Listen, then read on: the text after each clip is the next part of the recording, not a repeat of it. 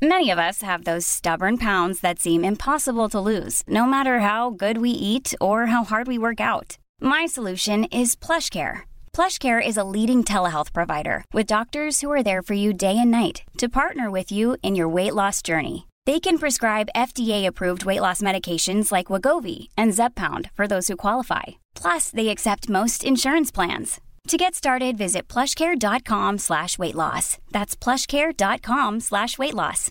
Imagine the softest sheets you've ever felt. Now imagine them getting even softer over time. That's what you'll feel with Boll and Branch's organic cotton sheets. In a recent customer survey, 96% replied that Boll and Branch sheets get softer with every wash. Start getting your best night's sleep in these sheets that get softer and softer for years to come. Try their sheets with a 30-night guarantee. Plus, get 15% off your first order at bollandbranch.com. Code BUTTERY. Exclusions apply. See site for details. Everywhere we go, people want to know who we are and where we come from. So, who are you and where do you come from? My name is Sabrina Hill and I come from Cork. Rebels. Woo! Terrible. I'm from down south. I, I, the next thing I was thinking, you're going to ask me, what do I do? And I'm like, I don't know anymore what I do. I know that. And you know what? It's because lots of people are asking. But before we get into that, and I know you share so much with us um, online, and we love that. Um, but I just want to get a little bit of insight into who is Sabrina Hill? Who was Sabrina Hill? And is she still that person today? Or how have you grown from that? So we'll start at the start. So growing up Cork, where in Cork and how many in the family and so on?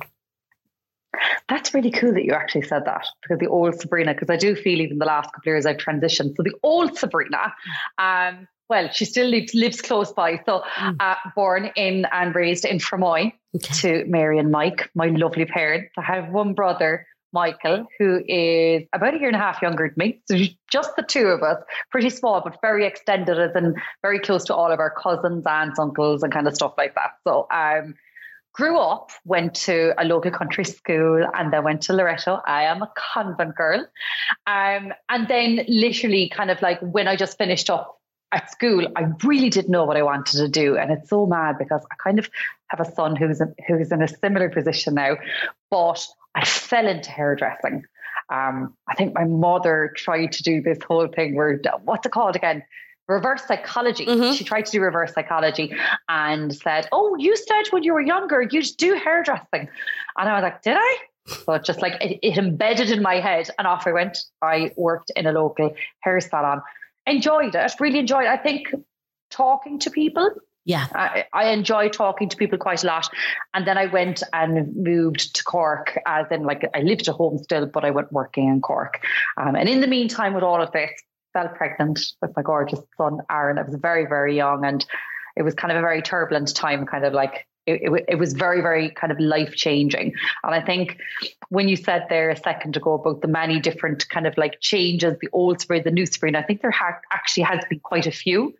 And kind of that was the first kind of change, I suppose, from one Sabrina into the next Sabrina. And then I sound a bit crazy when I say that. No, I kind of like on. no, you don't, because I've seen it, and I've come. We've had DMs and we've had conversations where mm. I have mm. seen a change in you, and me as one of your followers, I'm sure all of us have seen a change in you, and it's so mm-hmm. lovely to see. Like it's it's really because we watched you from the very beginning through it all, and it, it is so lovely to see. Um, but let's take back to that of the very first change that you had. Um, so how old were you having Aaron and um, who's lovely in college and all that? Oh God! But how old were you having? I know having Aaron and but, what was that like? Like breaking that news and all of that it was such a whirlwind. I didn't know Aaron's dad that very well at the start. Uh, we were very, very young. Um, I was 20 years of age having Aaron. I was a baby myself. I remember even one of the midwives actually commenting while I was inside the bed, going, "She's very young," and, and, I looked young, and I was young because I was very lucky. I had quite a sheltered life. I, you know, I, I was kind of innocent in one way as well. It was a massive change to my life like a humongous chain or change. And uh, there was a couple of things that I've mentioned in the past, kind of like that. I suppose I went to an all girls school, and and some girls made past a comment uh, when I was heavily pregnant, going, oh, oh, are you still with the father? And are you still hairdressing? And these girls had gone off to university. So I know in my heart and soul that they didn't mean it the way that they said it. Uh, but to me, it was like nearly mean girls. Yeah. Like, so I took it up um, a bad way. And of course, that was just with insecurities that I actually had myself. Uh, at the time, it, it, was terrible. But now I see that sometimes these things happen and they really are life's, life's main drivers. And it's what drove me to kind of like succeed um, to, for the first change and kind of what drove me further, especially at the early stages of my career. It was very rocky though. Um, at that stage, I didn't know how to communicate, and that's something that I'm like really proud of um, over the years that I've developed really good communication skills because back then I, I couldn't kind of speak about the way I was emotionally affected um, throughout the whole lot. And it led to me being seriously depressed. And I ended up in hospital, um, which wasn't a nice place for a 20 year old girl with a newborn baby. But um, with the help of my family, I, I mean, my family are amazing amazing and had lots of therapy and I came around from it. And do you know what? It did me very well because I feel that there was a maturity in me uh, around the age 25 that maybe a 35 or a 45 year old would have.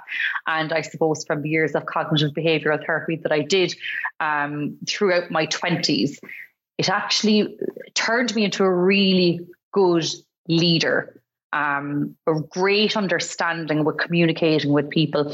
Part of it was because I hate confrontation of any kind, so I'd always try and work around that way. But I think that I think they should do cognitive behavioural therapy in schools. I agree. I really do believe that if a lot of people had the life skill of knowing how to communicate with people. We wouldn't be in situations. A lot of people wouldn't be in situations. There's very easy ways um, to, to speak with people so that they don't get defensive back at you and you mm. can actually control situations a lot easier because like who wants to be having crappy arguments or anything like that so it's something that kind of i developed over those years that helped me and into the rest of my adult life and tell me then, as a, you know, obviously going to a Catholic school, all girls school, um, and just take it back. And I'm not going to dwell too, too, uh, but on the past, but that is where you are today. And that's, as you said, with the, uh, the therapy and the cognitive, mm-hmm. I've said that word so many times and I still can't get it. Um, cognitive behavior therapy, it's terrible. Um, but, um, what was, CBT, I know, CBT. Yeah. What was it like for you then having to first realizing you were pregnant? Because this will probably help others out there, realizing you're pregnant at such a young age, breaking it to your mom, who we all adore, like we absolutely love her. And I know that's exactly where you got support from. But what was it like in that moment? And yeah, what was that like? Do, do, you know what? Weirdly enough, um, and I think this may be because of Catholic guilt or the likes of that, I didn't really think much of my parents. Um, I always had very supportive parents, so uh, uh, there was obviously a fear. But the one thing that I really remember for that time is my own thoughts: your life is over. Mm. Your life is over, and and I re- remember kind of like someone who was pregnant around the same time saying, "Oh, it's great! You can get lone parents, and you know you get so many benefits from this." And all I remember thinking was, "Do people think that I'm going to be like that? Do people think because like you know I was raised by parents who were absolute such hard workers, um, and even though they worked, my dad worked for someone else." He he treated that business as if it, was his own. Always did great pride, and and the thought of me kind of being in a position where I was going to be like getting benefits or that, I just couldn't stand the thought of other people thinking that about me that I was taking advantage um, of that situation. Where like now a lot of people actually need these benefits and there's nothing shameful in any way whatsoever when people actually need um, to get help financially or in any way kind of support from the government or anything like that. But back then there was like, a, as far as I was concerned, there was shame to it. So it wasn't even my parents or breaking to my parents. I do remember telling my parents, I don't remember, they didn't shout at me or anything like that. I think they were in shock because I wasn't really after saying I was going out with anyone. Mm-hmm. so that was where the shock was. they were like, who? okay. How did that, that was happen? kind of like the situation, but it was definitely all from within, all from within. And that's hard, isn't it? And as you said there about the shame of it, you know, it's just, and you think my life mm. is over. And I think just you're an example, and other people are so many examples that your life isn't over when you get pregnant so so, so young, and even twenty is is young. But even in Dublin, where I'm from, it's not even that young. Do you know what I mean? Mm, I will, well, everywhere now, like when you hear that some 20 year olds are pregnant, I don't actually automatically think that they're that young um, anymore, even. Other than that, it sometimes it brings back floods of memories of the way I felt at the time. Um, I, I just, how would I describe it? It, it, it taught me a very important um, lesson, I suppose, very earlier on in life. I was always ruled with worrying about what other people thought of me. And I suppose being so kind of having so much anxiety about that and being so worried about what other people thought of me at such a young age made me care less as I got older. And I think that was a gift in itself. Kind of like I stopped worrying about people that go, she's so young, she's had a baby. It kind of made me realize that what was important and what's not important. Um, of course, it was a good couple of years later mm. before that hit in lots of CBT. Yeah. And then kind of like I came round to that way of thinking. And then tell me what it was like with you and Aaron, because now you're you're so close. And have you always been so close, like being just the two of you guys? Well, do you know what? What I find about it is that it's probably I know this is going to sound really weird to say this, but like my parents were so involved with helping me raise Aaron that my mother is almost like Aaron's second mother. Mm-hmm. So even like she's feeling it so much worse now that he's going to college. I'm like, oh, he'll be grand, he'll be fine. He needs to go out into the real world. Mm-hmm. But like there was a huge element of my parents allowing me to build my career, to socialize, and to have a really good life. I'm forever grateful for that. So there is a little bit of kind of like Aaron and I were like brother and sisters yeah. who had an argument and the sister always won because mm. she could throw it in his face. I'm your mother. Yeah. That that kind of way. Um, we are very close. We are, um, and I suppose being kind of closer to age does help as well. But um, we've always had a very good relationship. You know, a really, really good relationship. But there was like as if Aaron was lucky enough to have two mothers um, in in that way. Isn't that so lovely that your parents did let you go off and do mm. that? And like we do owe so a lot lucky. to them. We owe a lot to them, but yeah, that they let you go off and get like pave that career for you, you know? Mm. And, and and I and I did always value that. I did always was very grateful for that because I could see other people who didn't have that support. Um, and my parents were very young as well. You know, my mom was very, very young and able to do it. I know now she'd be able to look after a baby the way she looked after Aaron that way. She was quite young. Um, I just, I, I was so lucky. God, I was so, so lucky to have that. But you know what? In the last few years, when I've, it's just been myself and Aaron, I'm here, I value it even more. Mm. You know, I've been so so lucky because they've been extra supportive and so as supportive as before, but we, we were able to rely on them a little bit more as well, especially with my work. Um, over the last couple of years, I used to travel a lot, not so much now, but like they're they've been really really good that way. I'd say for them, it was really exciting to actually have a baby in the house because there's only you and your brother, and then all of a sudden there's this baby yeah. in the house. I say that was just lovely for them and the newborn baby because like myself and my brother are actually adopted. So like okay. literally kind of like there was like having a newborn baby in the house as well. And like you know having someone that was pregnant in the house. Yeah. Because i lived at home as well like so it was it's really special. Like that's a very special thing to go through and a really cool journey as well. So like yeah i suppose it was extra special as well on top of it. God that is fab. I actually didn't know you were adopted or you and your brother were adopted. Oh yeah. I didn't know that. Yeah two of us are adopted. Yeah yeah. At what age we are, did we are. i think it's more common common um, from the 80s, 70s, and 80s. Yeah. 80s, not 70s. 80s, maybe. 80s. Uh, clinging on for dear life, the four O's in a couple of weeks. Mm. Yeah, we are. Um, yeah, it's never been an issue. I think kind of a lot of my cousins are as well. So, and it was very common back in the 80s. Do you know that kind yeah. of way? So it was never hidden or anything like that from us. Well, what age were you adopted? Uh, oh, babies. Babies. babies. Mm. And and you knew mm-hmm. that you knew that all along, did you? All raised that way and my cousins are as well and everything like that and they'd be a lot older so there was never kind of anything shrouded around. You'd often hear sometimes of people kind of I suppose kind of finding out later. It was never a big deal and I've never felt the urge to go into it delve into it or anything like that you know. So um, we've always had very close relationships with our parents and get on great with them and they are my mum and dad.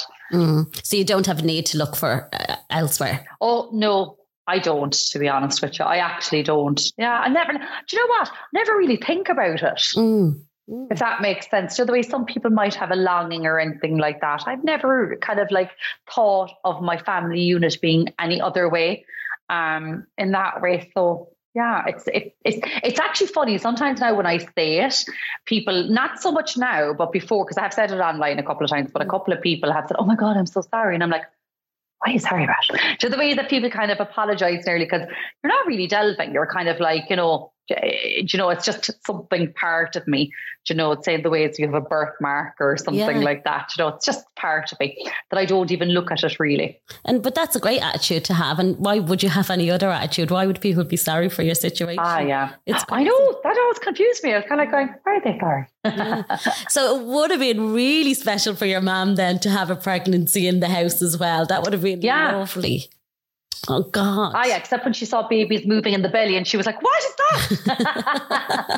Because if someone hasn't seen that or been up close to it, it can be a little bit funny.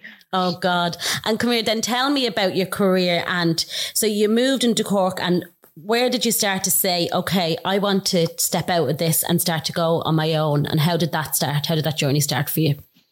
I think really kind of I started hairdressing, um, as I said, in Fermoy for a year, then kind of had Aaron, and then went working for um, she was kind of like a family friend. My mom went to her to get her hair done when she was younger, um, but she opened a salon in the suburbs of Cork. So I went along and worked there, and then she was getting married and moving up the country, and the opportunity came that I could take over the salon myself.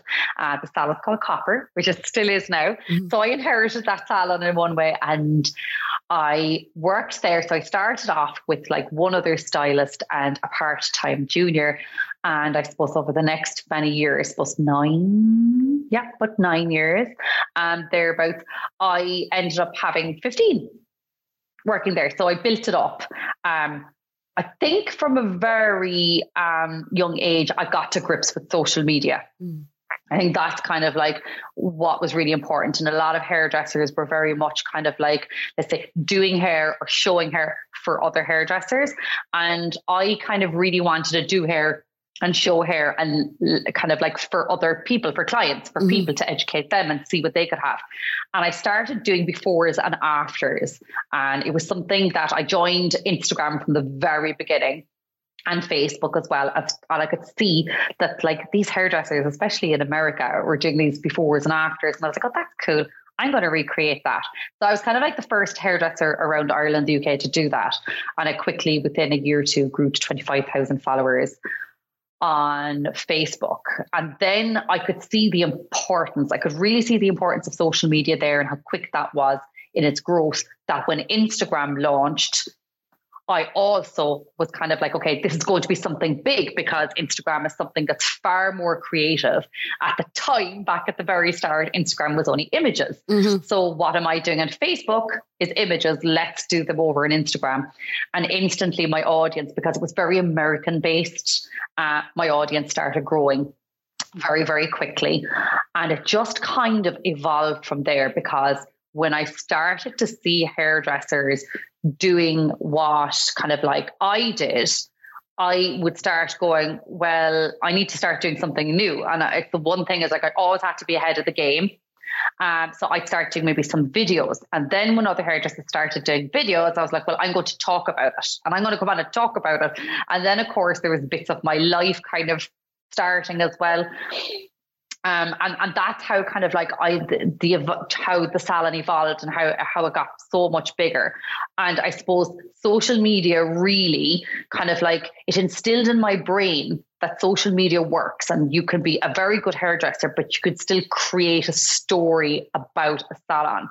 And that was when I decided that I needed to have a bigger salon. I needed to kind of create something that was in my brain and I needed to have that. And it took me about five years to find the perfect site to have the salon and with the help of really good real estate agents here in um, Cork, we found the right space because I wanted to start something from scratch. So it was a really big undertaking. It took about five years. And the salon that we have now inside in the middle of Cork City is copper and is my absolute what the big dump in my brain just came out. And that's what it was. And I'm terribly proud of that. Terribly, terribly proud of it.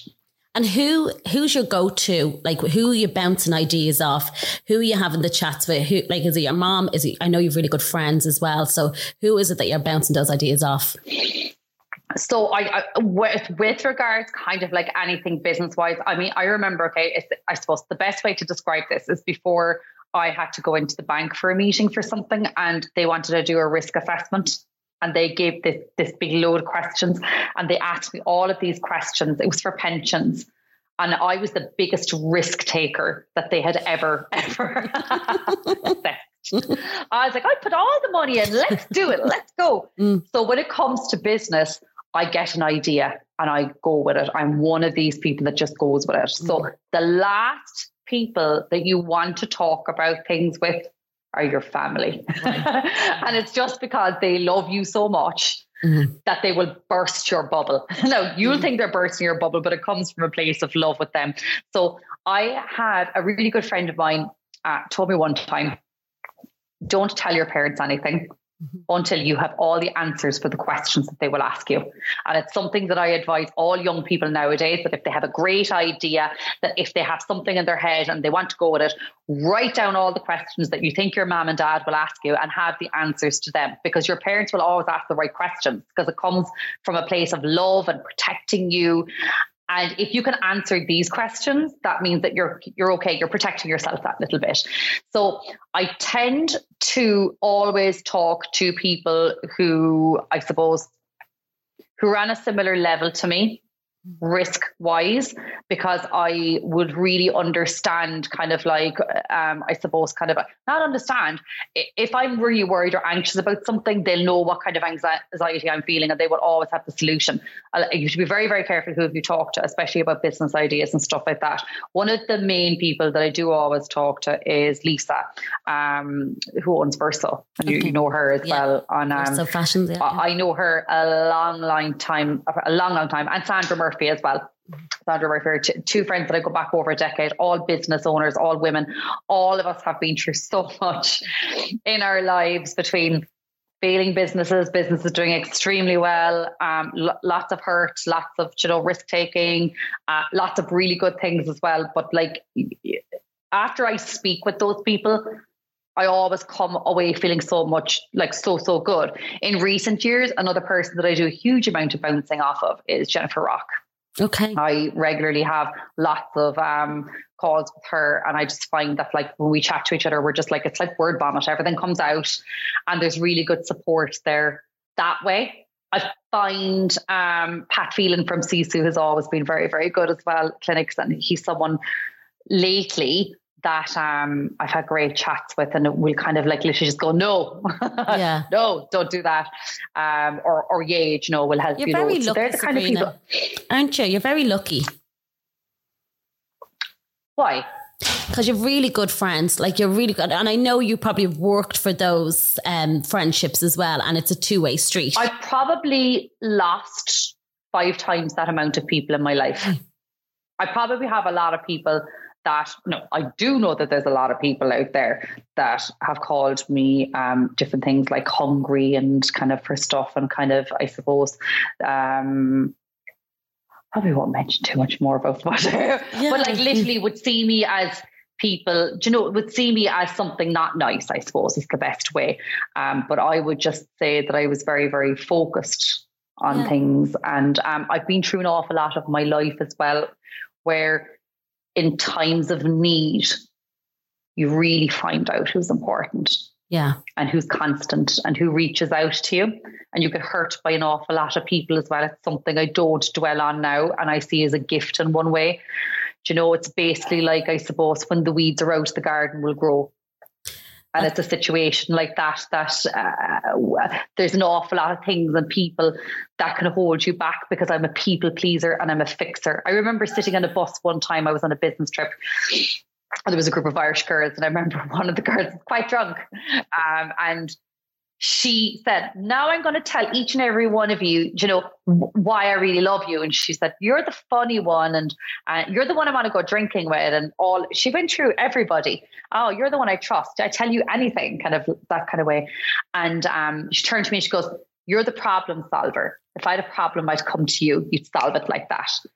and it was actually the biggest compliment that anyone could give me because and, and I do see it. Yeah. I'm a natural fixer. Sometimes I have to stand back because I try to fix everything and I get very, very anxious and worried if there's I'm in a situation that I can't fix. And I've had to realize, especially over the last three, four years, that there are some problems that you just can't fix and some problems that just aren't yours mm. to hold on to, that aren't mine to hold on to, but like you just need to give them back and have other people be accountable for their problems. But um God, I'm even losing my own train of thought. No, but you're, you're like, but I suppose you're saying there that I you know find with people yeah. that, that, like people have come and gone in my life for the right reason. When you're saying I'm lucky to have those people, it hasn't been without a hell of a lot of hurt as well. That I'd be able to talk about now, if that makes sense. I wouldn't have before. I would have been scared of that, or uh, one person who I'm actually not friendly with anymore turned around to me one time when I was telling her a story about someone that I wasn't um, particularly friendly with at that time or that had falling out with. And she just went, she said to me, Do you know that you always like have so many friends and you're always kind of like making new friends and then you fall out with them? And I can see now that that was from a place of massive insecurity yeah. on her part. Um, and going back again to what I said at the very, very start. There has been so many changes in my life that sometimes parts of your life open up to leave people in, and that's good for you right there. And like I'm now at a part of my life where I know that there isn't going to be too huge, too much of a huge change for the rest of my life. I know now know and I'm comfortable where I am that the people that are in it are there for good. Yeah. They're there forever. Like, yeah. you know, that and that's a huge thing. Even though there's people in my life that are only there like a year or two years and stuff, I know now that they're there for good. They're good people and they have my back. And I think especially with the biggest oh sorry. Go on. well, you you're fine. Well, you knowing that now, it, it, how easy is it for you to trust people and let people into your life now? Very easy because I know the difference between a true friend and an acquaintance. How? Doesn't mean that they know the difference, but I know the difference. I know the difference. I think one of the biggest things as well is that like um, having an online life, a lot of people think that you're putting everything out there. Um, and it's your close friends and even like you know, like you know what I mean, that you don't put everything mm. out there. And it is as simple as that. If Kylie Jenner can get away with having a pregnancy from start to finish and having a child without anyone in the world knowing, then each and every one of us can have that kind of life as well. Someone asked me recently on one of those pop up questions, um, uh, just do I mind kind of like, you know, do people ask an awful lot of questions? And I was like, I don't mind at all. Irish people are nosy by nature. Mm-hmm. I mean, I put myself out there, you know, to a certain extent. And if I don't like a question, I just don't answer it. I say it politely. Mm-hmm. Like, oh, I don't talk about that part of my life. It's personal. But um, but like thanks for your message and stuff like that. And I think that there is an element of over the last couple of years because of certain gossip sites and because of certain things that online things. I think one of the most kind of um, the biggest things I've kind of like, oh, sorry, message, but the biggest things that I've taken um, from that is that there's a huge amount of things in my life that haven't ended up on these websites. Yeah. And I'm like going, well, none of my friends are talking.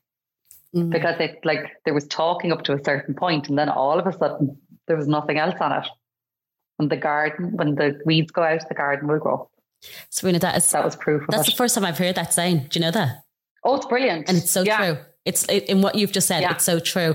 It's like Coleen Rooney and your woman when she was like sharing everything on stories and she was sending everything to her and they were in the papers. It's mad. It, it's, mm. it's just it's just bonkers to me. But there is there is an element as well though that like mm, if you don't want it out, don't post it at all, not even into your close friends. Yeah. That, that there is an element of that as well. Now, I, it's look, it's great, such a great area. Mm. you know, it's so great. There's some things that horrify me, and then there's other things where I think, you know what, girl, you put yourself out there. Yeah. You know what I mean? So it.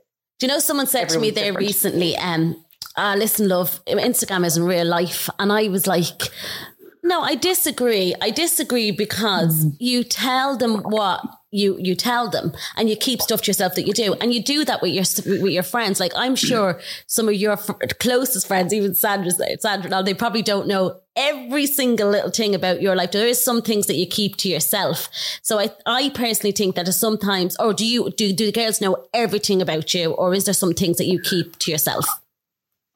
No, they'd know. There's a few of them that know. There's four of them that would know absolutely everything about me, and I'd know absolutely everything about them. Yeah, and it's something kind of like take to the grave for you kind of get a phone call. Oh, I killed someone. I'd be like, okay, well, I bring my shovel. Yeah, it's that yeah. kind of situation. Yeah. yeah, ride or die. But they would, but uh, it kind of goes back to the whole thing as well as what do people think they are to you? Yeah, there's a lot of people that would think they're that you're their you know, I'm friends with everyone, but there's a big difference between friends and acquaintances.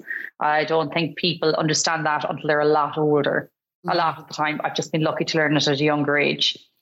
And how would you uh, give some advice to someone who has um, been let down by friends? Like, what would you say to them? You know, other than your, your lovely saying that you say, but what? How would you deal with it?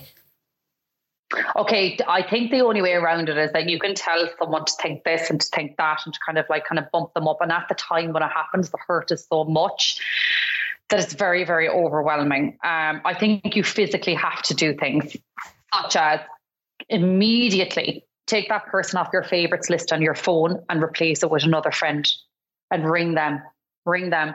Don't talk about the person that you've removed.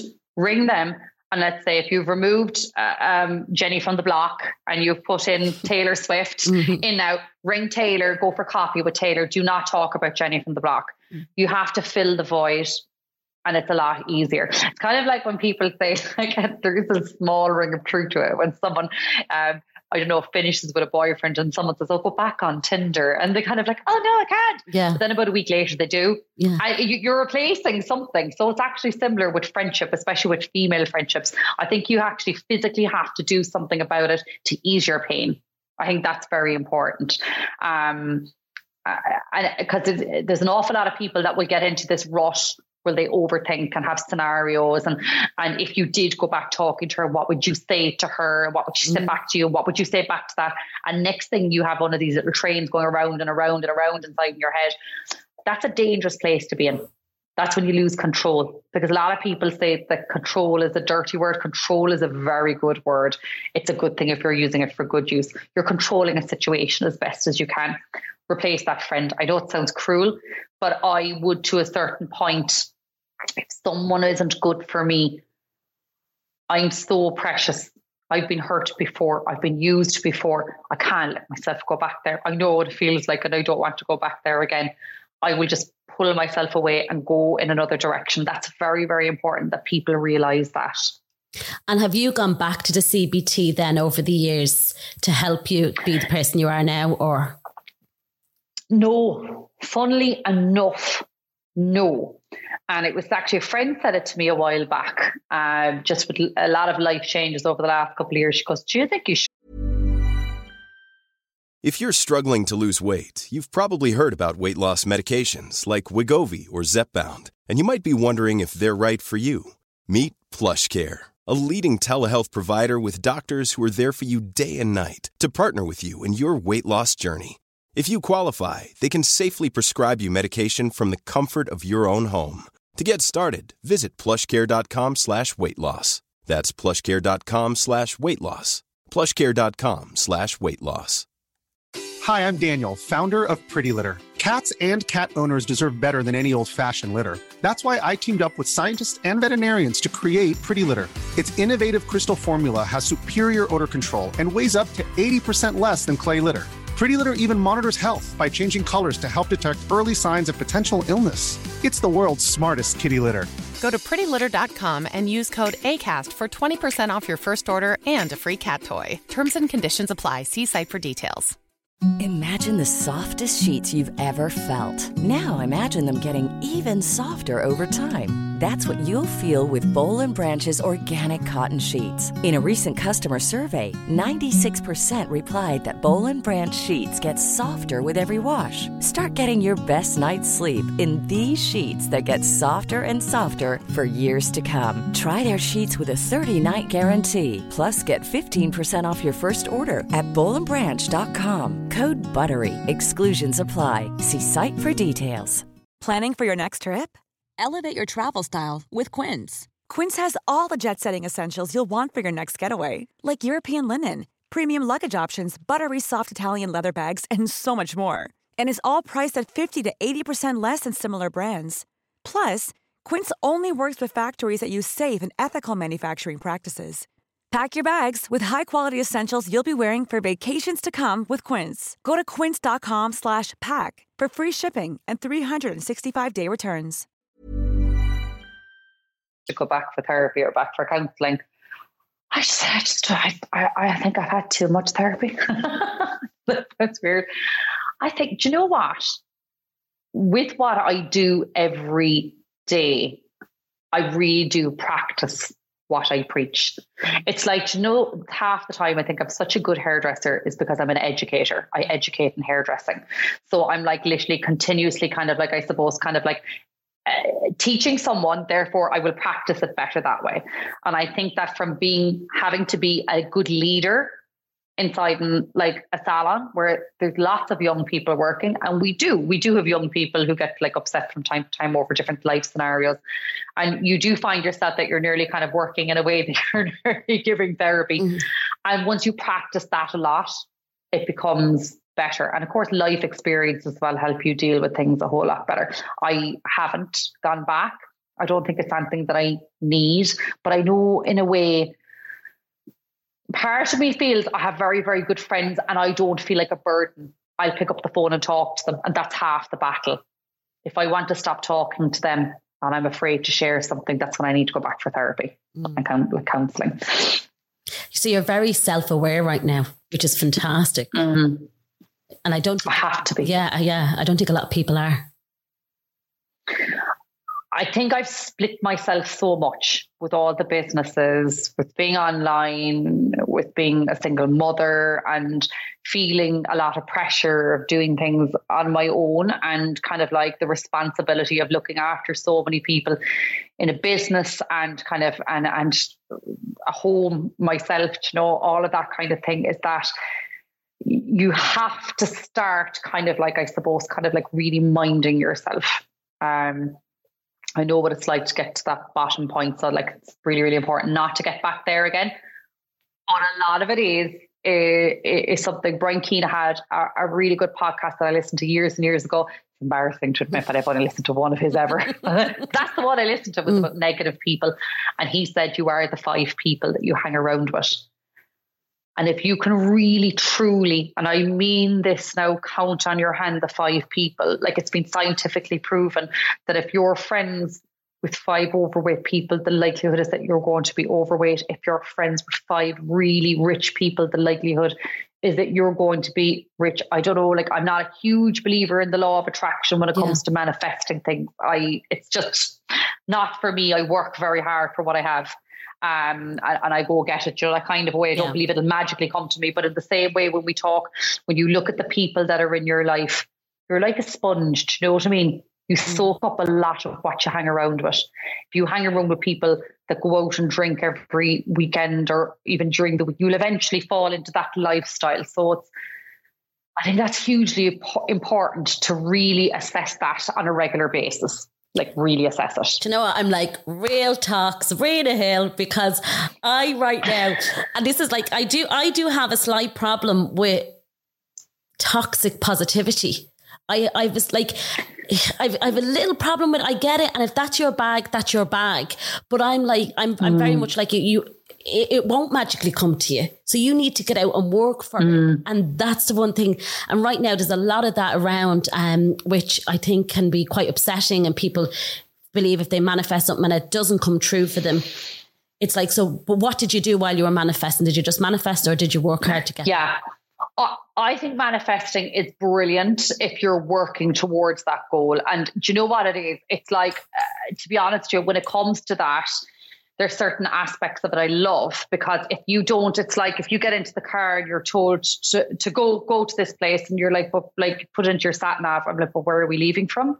Um, do you want to do the coastal route? What kind of like you know, uh, what are we driving? How like you know, you need to have direction, and then from a manifestation point of view, I think that's bloody amazing. Like it was one business. Um, I love analogies, love them.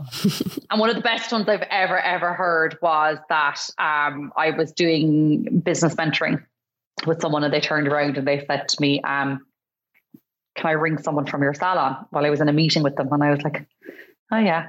Yeah, no problem. So there was a girl called Tracy where he goes, Can I ring Tracy? And I'm like, Oh yeah. I'm like, what are you gonna ask her? I'm gonna ask, like, you know, I want to know does she know where you're going? I was like, what? And goes, she said, have you told her? Have you said where the business, what direction the business is going? And I'm like, yeah, she knows. And he goes, okay, give me your phone. I want to ring her and ask her. And I was, uh, maybe she won't know how to answer that. And he goes, is that she won't know how to answer it? Or have you actually told her?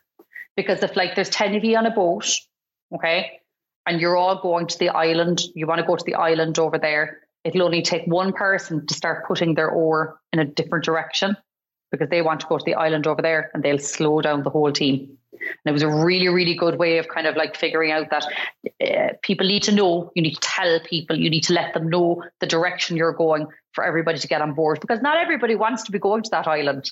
Some mm. people like going to cold spots of the world. Mm. so, like, literally put them on their own little boat, give them a boat, wish them well, wish people well, and leave them go on their merry way because you don't want them slowing you down.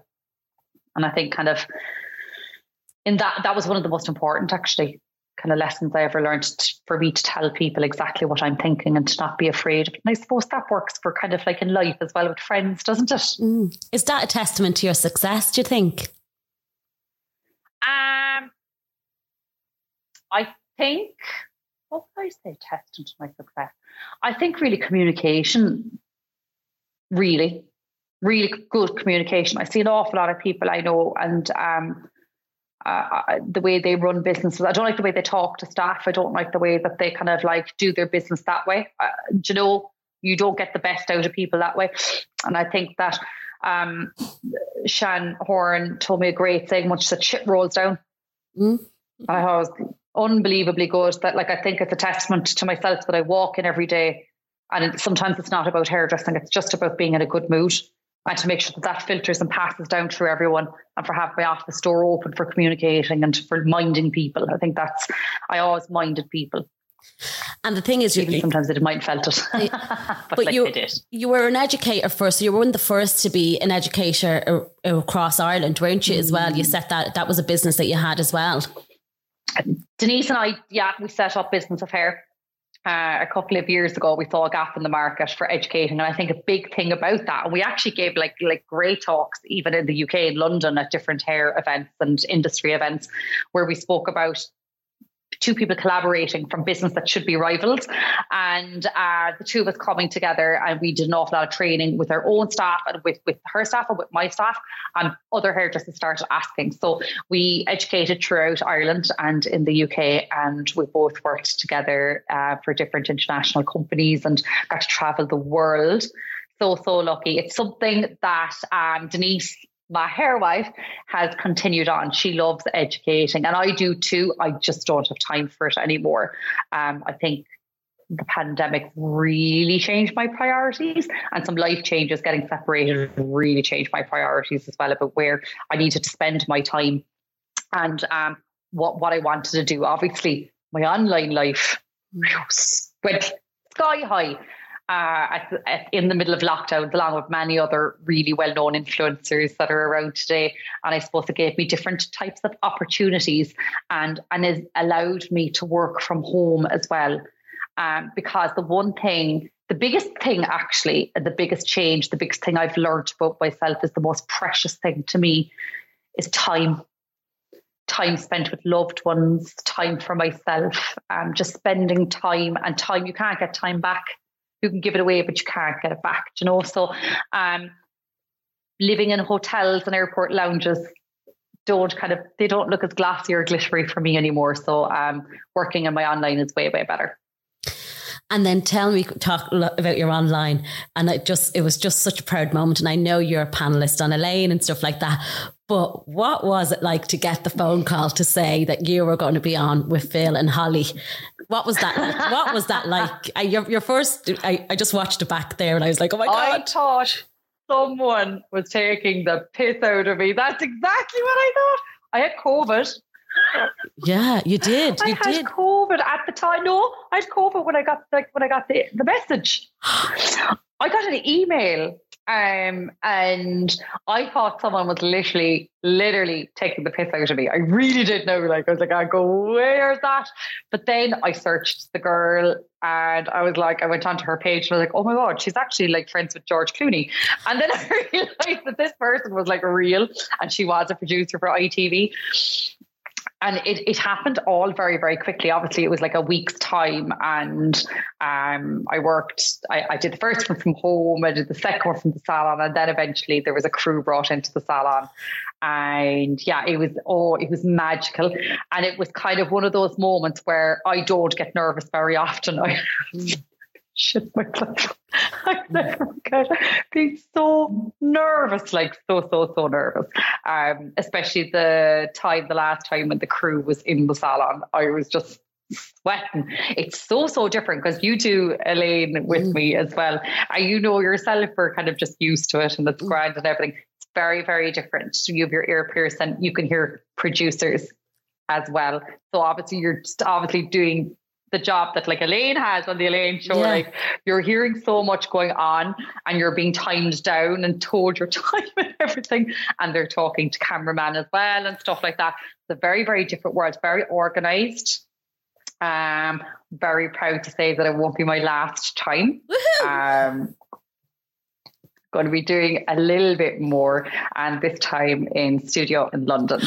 so actually kind of like with Holly and Phil. So that's like, yeah, I know I'm, I know, I know actually the minute that they were chatting to me about it, I was like, excuse me, like literally don't know how I cope with that, but like there, it, it, it that's massive. It, it was probably, I could, if I, at the very start of my career, could think of so many things I could have said. There's so many things that uh, you want to do, such as like um, have your own brand of like, you know, shampoos or whatever like that, or have kind of like, let's say, kind of, I don't know, maybe your own salon, or if I could dream up of all the most magical things, I would never have thought that it would be on TV. And if truth be told, I actually love it, love mm. being on TV. And if I had my time back, I probably would have done journalism and actually trained to become a TV presenter because it's something that I actually really love and find actually quite natural mm. that I like doing it because you are a natural and camera. Yeah, no, I, I love, I love, as I said, I love seeing you on Elaine and I love seeing you on, uh, um, on Phil and Holly. And I just like the last time when the camera was there and the shot that you have on Instagram and you're there, I was like, I'm so proud of you. And I'm sure that all your followers oh. are so proud of you as well. But what was Mary like when you told Mary, I'm going to be not only on Irish TV, but I'm going to be on the across the UK as well? What did she have to say for herself? Well, do you know what? It was in the middle of lockdown, so nobody was going anywhere yeah. when it happened. But like my dad, my dad was like bringing my aunt, tune in, my uncle, tune in. Everybody like from like it was a big, big deal, and it was like so cool because I was like afterwards we found out the first time that I had been on, it was the highest viewership ever and um, there was Joan Skean was on, and who else? There was some other Irish persons. Like all the Celts were after yeah. overtaking. And oh, the, like the chef Katrina. Is that what's, what's her name? There's a chef. She was on. Clodagh. Clodagh was on as well. Oh, yeah. Well, Clodagh wasn't on that day I because was like I was only chatting to Clodagh the other yeah. day. Um, she like she only does Wednesdays, I think. Mm. She does Wednesdays on each, on, on um, the show. So no, it's really really cool. It's an amazing opportunity. I'm going to be doing more of it and to be part of this morning family is like mad. It's mad, It's mad, mad, mad. Yeah. So in that said, then take me through that you've now stepped away from a lot of things to concentrate on online. So how did you make mm-hmm. that? That was was it a very easy decision for you, or how was that decision? I, do you know what? I was very lucky that, like, okay, so out of all the things, uh, time became very, very important to me, and how much was my time worth, I suppose. Um, and I think that I knew as soon as the online started to really, and I started working as an influencer as well, and when I got an agent and all of this kind of things, the opportunities that I had, that I really had to assess, you know, what was worth my worth my time. I know it sounds terrible, but I couldn't spit myself any further than I could. So um, I had stopped doing New Hair Revolution, which was my online company. Um, and the reason for that is, is I talk about hair online and I get about three or 400 messages in one night. God. And I'm the type of person that gets anxiety when I see those little dots. So I'm inside in bed at 2 a.m. Yeah. answering back. I couldn't do that anymore. And as well as that, I became, there were so many middlemen when it came to buying in products that like literally there's some people that can do it very well and they have massive companies, but like there's always distributors in the way. So I was actually at a loss doing it. Mm. Um, and I didn't really want to go down the line then of kind of having my own range of products because I said I always said that I wanted to like get myself to a certain point and I wanted to work with scientists and I'd want to, if I ever did go down the line mm. of doing my own range. Education was the one standard thing that took me away from home. Mm. Um, and I, I told at the start of the pandemic, I rang my bosses, my lovely bosses over in Holland, because I worked uh, in Eindhoven and all around Europe with Joico. And I just said that I would be stepping down because I really felt that it would benefit someone else you know, to, to step into that role as one of the artistic directors, to kind of working that way. Um, and then I, I was very lucky that I think Denise kind of knew she really, really knew that my heart wasn't in it. And I think there was a time where my heart wasn't in hairdressing. And I think that's because we've been through kind of like two horrendous years business wise. And I got so disillusioned by everything. And I was one of these people that kind of wanted to stay at home and cocoon myself and mm-hmm. bubble myself up. Um, and Denise kind of understood, wanted to continue, and she's so good because she's so straightforward. She's like, "Give me an answer. Think about it for two days. and give me an answer." And I, she knew as well that um, I was going to step back from educating, not my own salon, but kind of like nationally mm. for a while. And it's not not saying that it won't be forever, but as of right now, um, I'll be honest with you. I'm going to say straight out. I'm doing everything by myself. I'm a single mother. I have a child going to college. I'm, you know, there's a lot of responsibility. I don't think any business person should overlook the fact that we're now entering a really scary two years ahead of us. Um, business wise, I think salon owners, anyone in hospitality should be very, very scared. Mm. There's a lot of money in the country right now, but that's going to run out fairly quickly. I don't think people realize that. So I really want to maybe ensure that the work and, and run the business very well, the salon very well, and then concentrate on my online work. And and also I'll have a lot of other stuff that's going to be going on, like TV wise and stuff with the online work. So I want to make sure that I have enough time for everything. Mm. Tell Talk me, about making myself busy. I know, but you, you know what? You're on the right path. You know where your focus is. You know where you're going to get results. Mm. And it's great to see. It's really great to see. Um, tell me a little bit about your copper team. So, who is your right hand people in there? Everybody is everybody if you took all those juniors out in the morning and didn't have them there just the senior stylists would drop dead. Everybody is. Um, i suppose that i have one of my long-term friends that i know since school paula she's salon manager and she runs the place like clockwork. It's absolutely amazing. And i have other managers throughout salon Ifan and marie and then all the rest of the team. Emma has been there for years. So many there's so many like that i can't even mention there's so many of them and you know what i have been very very lucky even people who worked for me in the past were always extremely good to me um, and extremely good to the salon and believed in the brand. Um, very, very lucky with, with the team that we have. It is, it's hard. I'm not mm. going, I'm not going to sugarcoat it. It's a shit job sometimes. Um, uh, and it's very, very hard being in business. And I found the last couple of years particularly very hard being a business. Anyone that will tell you that has large salon, even a salon my kind, the overheads are crazy. And don't ever go into the salon business if you think you're going to make a load of money because, like, you know, you can be comfortable, but it's definitely something that I spent an absolute fortune doing. I'm so proud of it. I will never give it up. I love it. I think a lot of people in the last kind of couple, the last year or so has been kind of like going, Oh, are you stepping away from it? I'm not stepping away from it. I never step away from copper. That's my baby. I've been there watching that grow all the time and I'll always be there. But it, it, it, it's hard. It's hard work. It's worrying sometimes the best way. And before COVID, was there, and even in the very start of the journey with, with Copper, was there a point that you ever wanted to give up? And do you have any advice for anyone who is looking to step up the way you stepped up? I think you go back to, again, not feeling a burden and picking up the phone to people. Mm picking up the phone to people to kind of like really that you know so well. Lisa has been very good at me. I remember when we were going um, opening the salon after the first lockdown.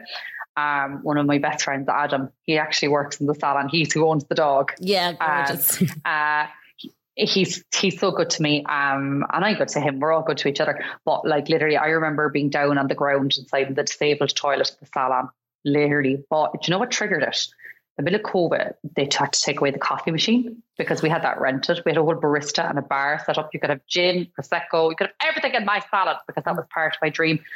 And they came to take the coffee machine away, and the guy turned around to Adam and said, "Are you actually closing down?" And Adam goes, "No, we're opening on we're opening on Tuesday." but it was enough to set me off because part of my dream was being taken out. This coffee machine was such a, thing that I had wanted to do, and I quietly slipped way down into the disabled toilet, and I ended up kneeling on the ground. I was in the fetal position. I was in convulsions. I was in an awful state, and Adam and rang Lisa, and Adam and Lisa picked me up off the ground um, I'll never forget that actually. Picked me up off the ground. I was in an awful state. Um, and you know what? If you have the right people, they will talk to you, they'll calm you down and they'll talk sense to you. That's the most important thing. Uh, the only thing I can say to people, if they're started out in any type of business right now, the first four years are the hardest, right? You'll spend the next three years making excuses for employees. You will, right? Okay. And you get to the point then of 10 years later, you're like, was I that fool that put up with that? you know? yeah. And then you realize that the only way around it was actually saying it at the time and not thinking about it for a week at home and building up this atmosphere between people. It's actually saying, do you know what? I really appreciate you, but I don't like the way that you're doing this. And we need to change that because this is my vision and we're on this boat because see that island over there, we're going to that island.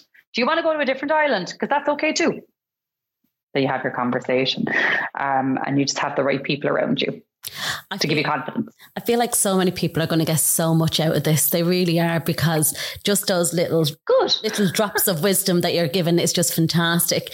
Um, can I ask you about COVID and one COVID, what that was like, and then long COVID, which is a real thing. Mm. And then when you spoke about it, was there a backlash from online? Did people like because we have the anti-vaxxers and we have all them out there, or how did you deal with that?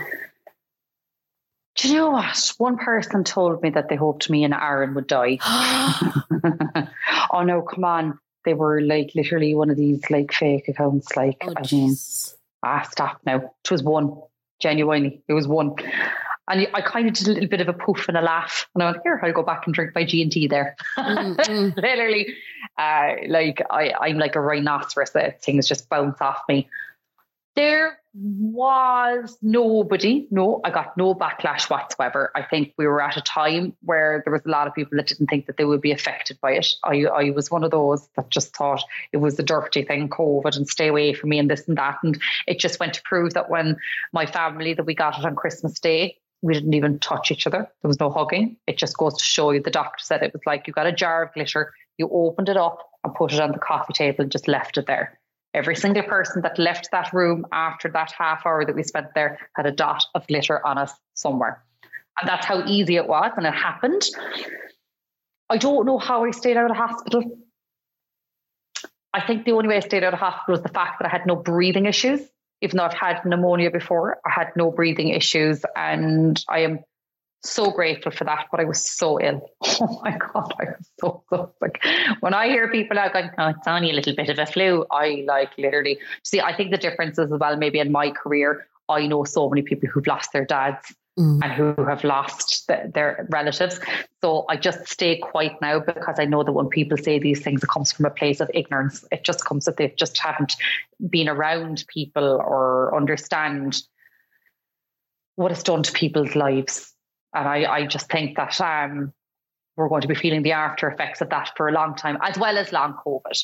I was sick for a very long time, and I can honestly say I didn't start feeling better until I had my vaccines. And since my second vaccines, every single bit of long COVID has disappeared. Really? So it dis- disappeared. Disappeared. I, I, went to the point of where I can't explain the fatigue. I'd get into the house and I knew I wouldn't be able to make it up the stairs. I was bent down over, couldn't move, nothing.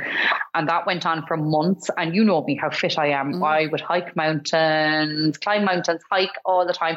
There would be nothing more like I would have done a workout here at home and then I would have gone for, let's say, a quick jog around the forest um, and come home.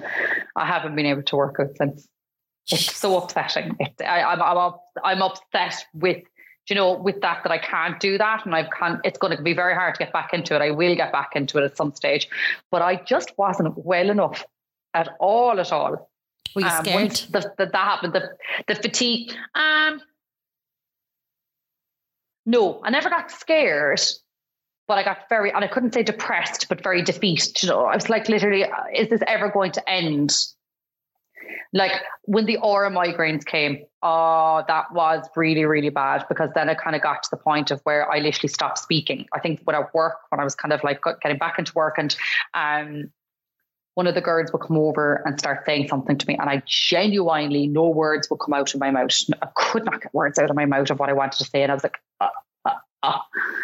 And then I, I, I just had to laugh or whatever like that. It was just such a strange thing. And immediately after it would happen, I would have to go to sleep. I would have to lie down and go to sleep, and eventually I would wake up. I remember sitting eating food with my eyes closed.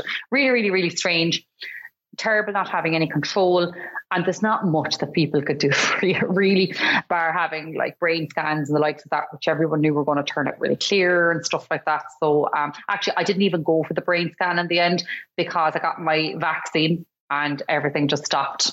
And it was very very clear to me that like literally that it was part of the effects of COVID. Um I, I know some people who have very, very bad problems with hearts and around medication um, at the moment due to long COVID. It really is something that's very, very serious. Um, I've never had issues with anti vaxxers or I've never mm. had anything. I've never, I don't really get any backlash for anything. I think there was one time I said something completely wrong um, and I got a lot of backlash and I understood that and I kind of came on and apologized. And then there was still backlash. And what I had to realize is that there's an awful lot of people that were just angry in general and no matter mm. what you can say you can't appease that situation and and I have to be mindful that sometimes you can upset people that they might have an opinion of you and that is okay too you know Mm. I would have that about people too, do you know? So mm. kind of I've been very, very lucky online that I generally get no backlash about anything. Good. I want to ask because I've kept you for a lot for, for a really long time. I'm sorry, I've just cut across you. There. Right. No, no, I talk all night. That's the problem. so I do want to ask a couple of things. So the first thing, you know, um, mm-hmm. is that we've seen you so so happy. Are you happy? Because you look very happy. I have never been happier in my whole life.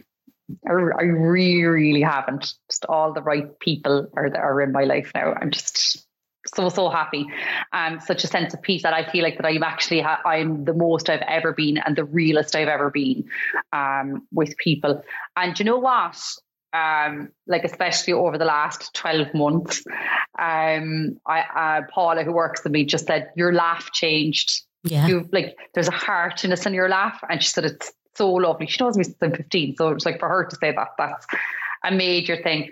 And I actually nearly feel my laugh. I sleep so well. Good. I sleep so much better as well. So yeah. So happy. Good. The other two things, when are we getting Sabrina eat? I love, I absolutely love watching you eat. And I DM'd you and I was like, oh. I can't win because somebody gave out to me yesterday for being too thin. Stop. I've actually got up a dress size from eating. I've got a love pudge. It's just gone on me all over now, like literally.